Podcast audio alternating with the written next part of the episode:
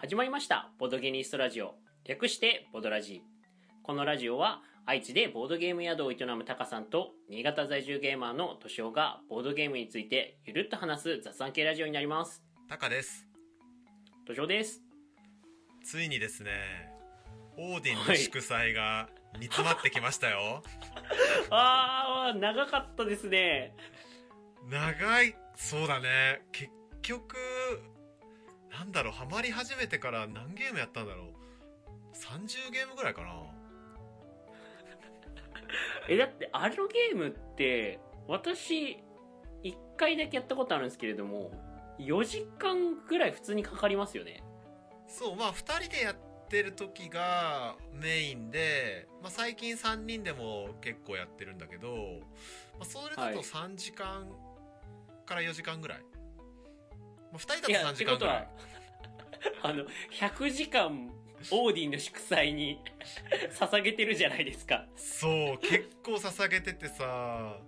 ブログも1記事3時間ぐらいかかってんだけどはい。もう6記事か7記事ぐらい溜まってきてもう150時間ぐらい捧げたんだけどさ。ああとなんかよくある話で、うん。はい。いやそうえっとよくある話で何？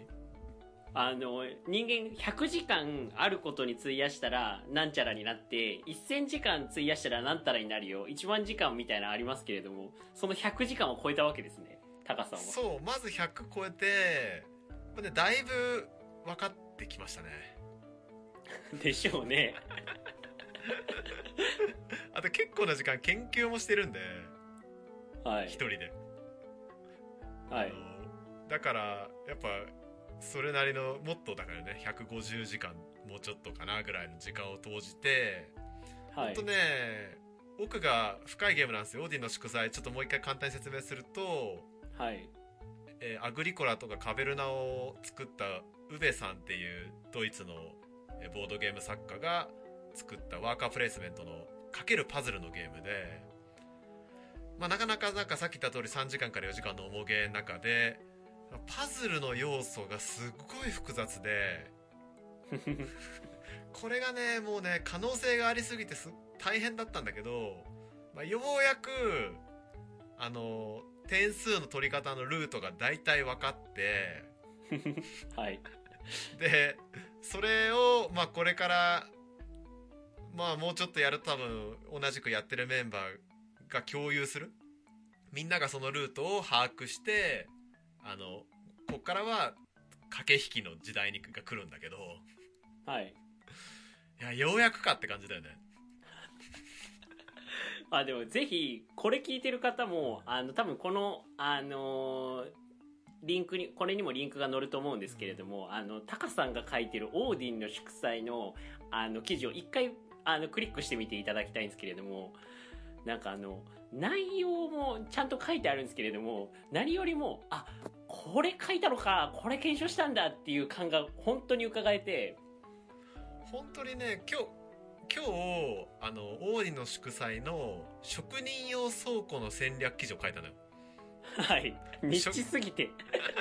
で職人用倉庫っていう拡張がまああるんだけどそれがえっとランダムで初めに1枚配られるのねはい。で6枚のタイルがまあランダムで1枚来るから、まあ、6分の1で何かしらのタイルを手に手に持った状態でスタートしますと。はい。で裏表あるのよ、はい。まあ、なんで一応12種類ありますと。はい。でそれの考察をしてこう一一個一個まとめてったんだけどやっぱね12種類できれば実践でも使ってこうなりましたみたいなの書きたかったんだけどはい。やっぱねひあの引いたものは使うか使わないか選べるので、うんうんうん。引いた上で使わないといけない。なるほどなるほど。つまり全全倉庫なんかこういう実践ではこうなりましたって書くのに12ゲーム必要なのよ。はい。なかなか引けないし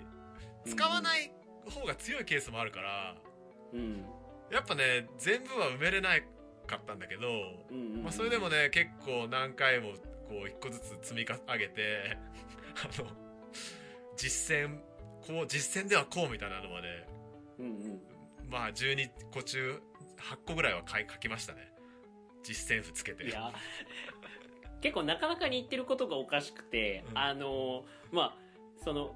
私も1時間ゲーとかだったらあじゃあやってみようかなっていう気はしてるんですけれども、あのそれをオーディンでやろうとしてるタカさんが一瞬何言ってるかどうかわ分かんなかったですし あのよく心折れなかったですよね。いやこれねだから本当にだいぶ分かってきてで、まあ、今日ブログ書いていつもやってるメンバーにもまあい言語では今日なんかこの小屋強いよねこの倉庫強いよねとか言ってんだけど、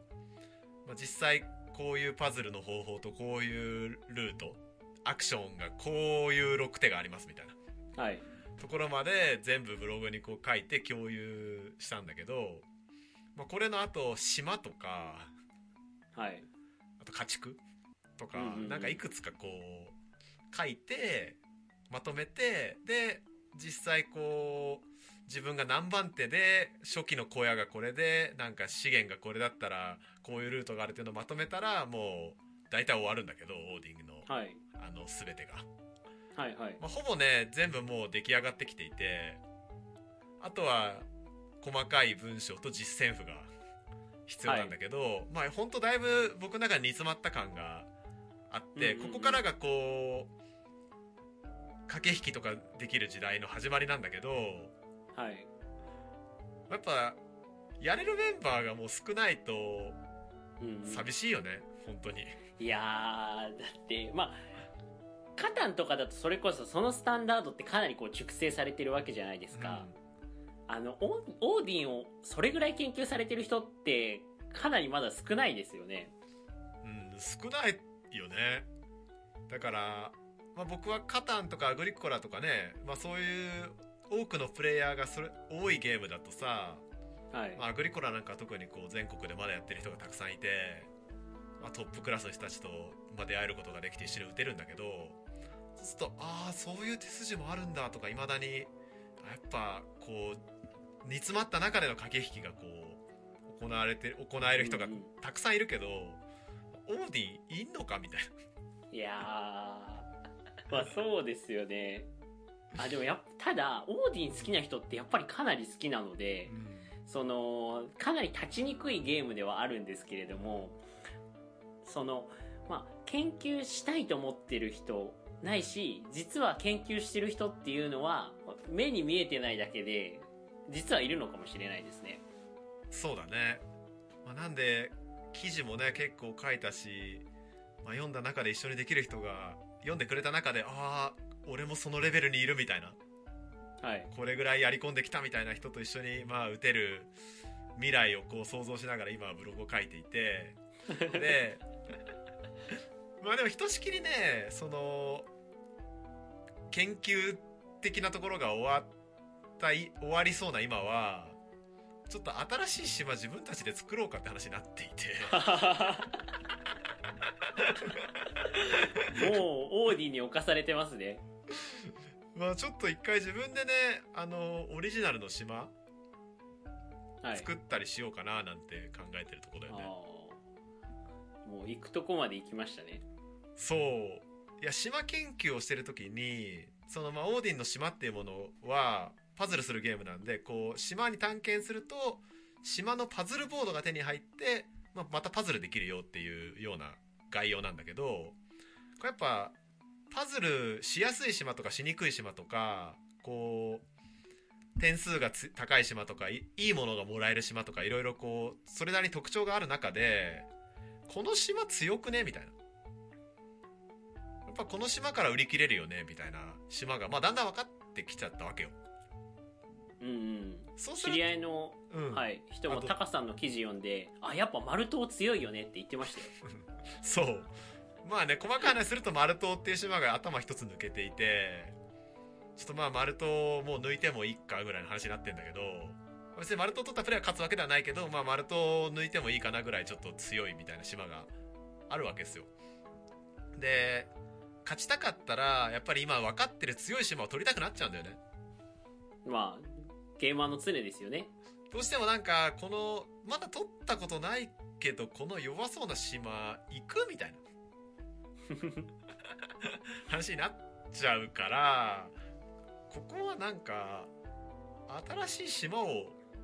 用意するべきなんじゃないかっていう。マル島に対抗できる島を 用意するべきなんじゃないかっていうねそういう話になって僕も島をその研究するにあたってパズルの要素とかボーナスとか収入とか形とか結構あのデータ化したのよ。なるほど。表と表少なくとも表とかにはしていて。はいなんで、まあ、その表を見ながら作ればあのそんななんか強すぎるとか弱すぎる島にはなんないと思うんだよね。なるほどなるほど。やっぱ大体こうあのここでこれぐらいのものが手に入るとかなんかここでこれぐらいの収入が得られるとか大きさはこれぐらいだとかもう全部数字で出てるんで、はい。まあ、それに沿ってちょっと、まあ、マル島に匹敵する島とか作ろうかなみたいなタカさんはどこに向かってるんですか？わかんないけどまあそれぐらいちょっとやってオーディンが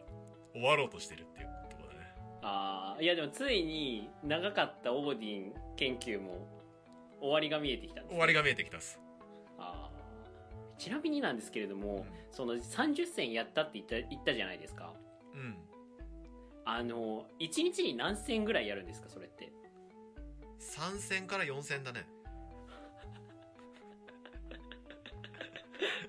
だってそれって要は12時間ずっとオーディン打ち続けるっていうことですよね。その通りです。やばいですね。あのゲーム12時間やったらもう1年間ぐらい多分オーディンやらなくていいなって普通のプレイヤーはなると思いますよ。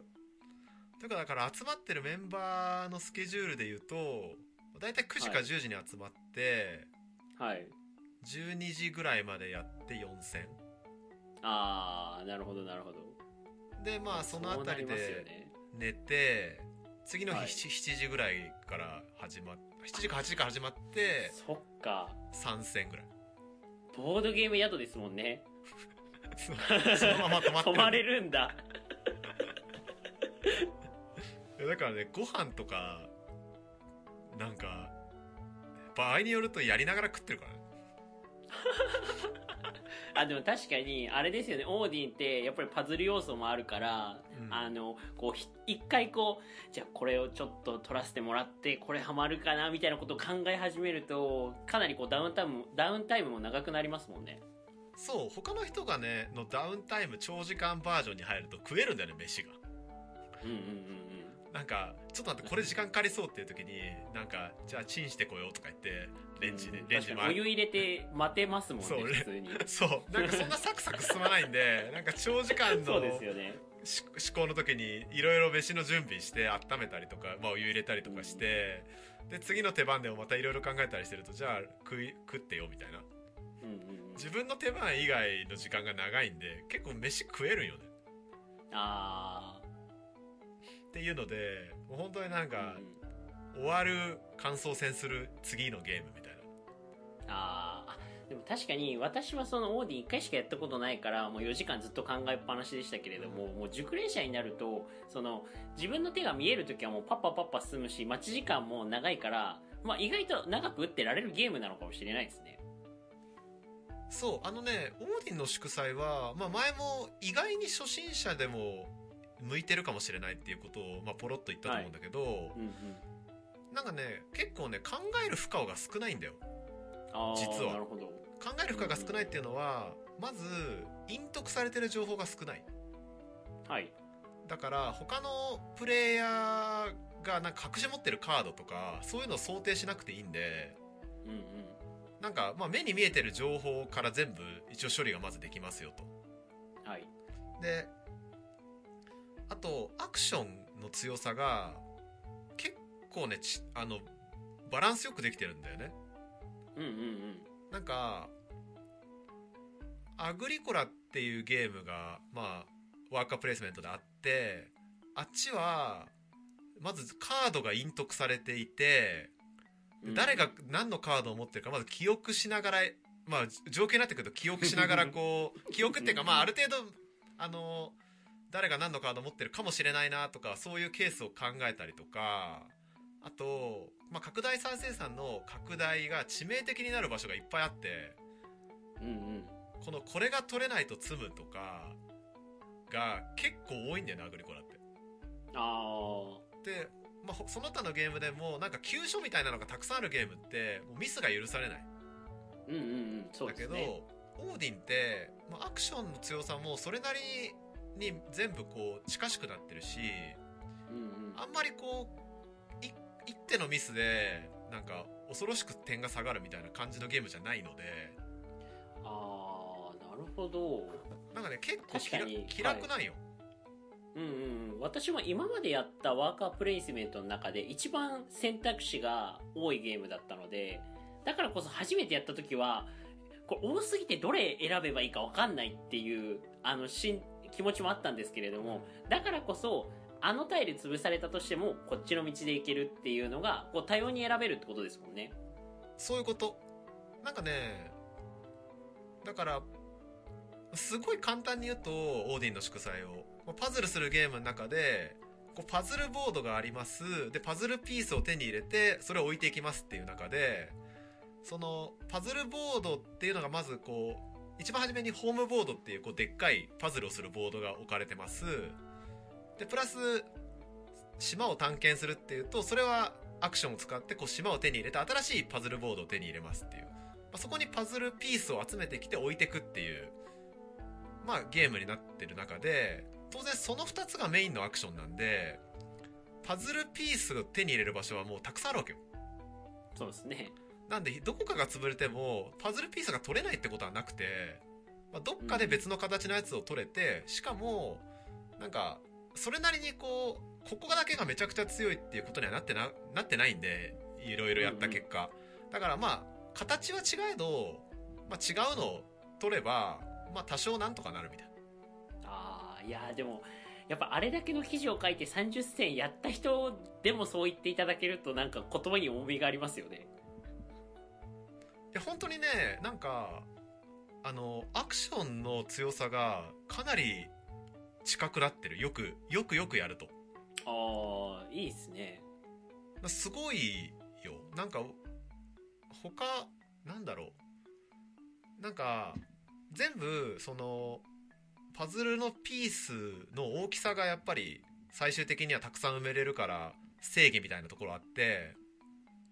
で大きさに関してはぱワンワーカーで3マスぐらいっていうのが大体あってはい。どのアクションもなんだろう。大体それぐらいに設定されてるのよ。うんうんうん。でダイスを振振るやつだけはちょっと高めになんかワンワーカーで取れるあのパズルピースが多いんだけど大きい出目が出ればね。うんうんうん。でも期待期待値的に見ると、まあ、大体34ピースになっていてちゃんとなるほど。ちゃんとその計算もして。なんでねなんか大丈夫なんよ。結構大丈夫だからあとはやっぱりいいいいパズルの形の組み合わせで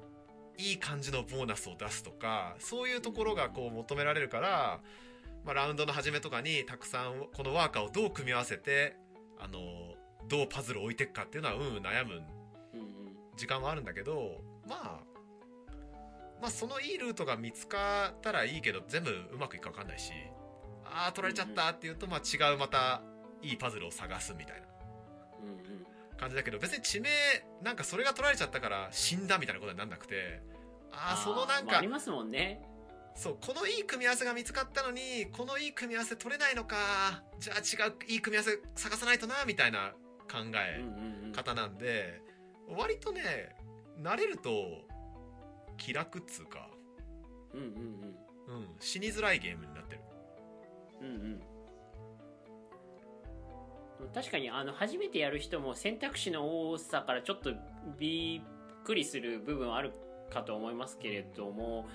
かなりやっぱり楽しいゲームでしたしまたやりたいとはなりますよね。うん。そう、まあ、なんでそんなゲームなんでね結構そのは重げ初みたいな人にも何人か、まあ、やらせたって話も前もしたけど割合あいけるかもみたいな。なんかアグリコラよりとっつきやすいんじゃないかっていう気すら する。いやそれはどうですかね。うーんとねうん。プレイ時間は長いしだけど、はい。はいはい。例えばまあアグリコラとの比較になっちゃうとアグリコラってこうカードがあってテキストを読まなきゃいけないんだよね、あーそっか。でなんかそのテキストを読んでうーんって言ってこれどういう感じで処理するんだろうとかいうのもうんうん。まあ公開情報じゃないんでなんか聞きず、うんうん。伝えづらいし聞きづらい。やっぱりそのゲームの時間っていうところだけ見るとその本当に重々なゲームな感じはしますけれどもそのなんていうかゲーム感だったりあとはまあ死ににくさっていう点だと逆に進められるっていうことになるんですかね。そう。なんかねい脳脳の処理的にはそんなに難しいことしないから意外にまあ意外にそれで通常のなんか 30分とかのボードゲームと比較したらもう当然重たくて大変なんだけど、意外にプレイ感は軽めだ重ゲーの中では比較的軽めな気がする、なるほどであとはやっぱりはい。あそうあとはねそのプレイ時間も慣れてきた方が短い。いやでしょうねそれは。ごめん遮っちゃった。なんだなんだった？ああでもそしたらやっぱりそのワーカープレイスメントあの好きな人でまだオーディンやってない人はぜひプレイしてくださいって話になりますよね。そうだね。一度はやってみていいと思うんだよねあのパズルがあんまり好きじゃないっていう人もいたんで、はい。ちょっと全員が好きになるか分かんないけどかなりね面白い要素を増やしてストレスを減らしたゲームになってるかな、うんうん。あともう一つ、まあ、オーディンのおすすめの話になっちゃうとあの得点が見えにくいのでああそうですよね。なんでその例えば僕と誰なんだろう、えー例えばその初心者と上級者が一緒にやった時になんかあの人のがもう自分よりめちゃくちゃうまくいってるじゃん。なんかやる気なくなるわっていうようのが少ない。ああなるほどなるほど。なんかたくさんなんか埋まってるけどなんかこっちもなんかいろんな島行ってるしみたいな。うんうん。確かに重ゲーでその3時間ゲーで2時間の時点で自分にもうなんていうかかなりこう キツキツな状態になってたらちょっとこう心が折れてしまいそうになる時とかありますもんね。み先が見えてしまうせいで。そうなんなんかまたアグリコラを例に出すとそのアグリコラって農業のボードゲームで自分の個人ボードに畑耕したり柵引いたりとかやってくんだけどなんかもう途中の段階で目に見えてもうあの人もうめちゃくちゃ埋まってんじゃんみたいな。いやもうこんなん絶対無理じゃんみたいな。うん。なんか感じになあー自分きついなっていう時ありますもんねやっぱりやってて。感じになるんだけどオーディンはねすごい見えにくくて。はい。結構やっと慣れてきてなんかあいつうまくいってるかなっていうのが分かるようになってきたけどそれでもなんか今自分の出力が何点ペースなのかも分かんないしはい。周りのプレイヤーがなんか何点ぐらいでこう決着するのか全然分かんないもんね。うんうんうんかうまくいってる気がするって言ってうまくいってなかったこととか結構あるし未だに多分あるかな。でも確かにその終わった時まで本当にその1位が誰か得点が何点なのかわからないっていうのはいいゲームの一つの要因な気はしますよね。うん。本当そう。そうすると結構ずっと楽しめるのもあるしなんかまあ結構うまなんか自分的にはうまくやったかなみたいな、うなんか意外に伸びてないけどなんかよくわからんみたいな。ね、まあその何が悪かったかわからなかったから直すところがわからないっていうのがすごい研究モチベを上げたんだけど、うんうんうんね、そこにそこじゃなくて単純に遊ぶとしても全然あのーいいところだよね。いい点だよね。なんつうか。うんうんうん。そうですね。まあというところまで来てですね、まあ、本当にはい。あのこのラジオやってていろんなボードゲームをちょこちょこ喋ってるけどほとんど僕ここ1ヶ月のボードゲームやってる時間、オーディンだったんであ80%から90%ぐらいのボードゲームやってる時間、オーディンだったんでもうまあオーディンの話させていただきましたって感じですねなるほど。今あのちなみに収録時間見てたんですけれどもあのおそらくですけれども今まで撮った放送の中で一番長い放送になりますねこれ。やっぱり愛が時間にもこう出てますね。そうだね。ちょっとこう、はなっちゃうねなんかね、はい。オーディンのレビューとか喋ってくださいって言ったら1時間ぐらい話せるんじゃないかっていう気してきたもんね今ね。だから本当にもうなんでそのオーディン Y も好きやっていう人がいたらあのもう YouTube のコメントでもあのタカさんのあのボドゲニストの Twitter アカウントがあるんでそこにこう Y も好きやでってこうリプしたらもうタカさんは多分飛びつくと思うんでそう。っすねなんか好きな人がいるっていうだけでどうしおうどうしようみたいな。共に共に歩こうみたいな。気持ちはないよ、ま ああのオーディン愛はそんなところにしておきます。はい、はい。じゃあですね最後えっとこのラジオボドゲニストラジオは YouTube のねボドゲニストチャンネルとか、まあ、あとポッドキャストでも配信しておりますので、えーよかったら、まあ、YouTube の方はチャンネル登録、えーポッドキャストの方は購読よろしくお願いします。はい。ありがとうございました。ありがとうございました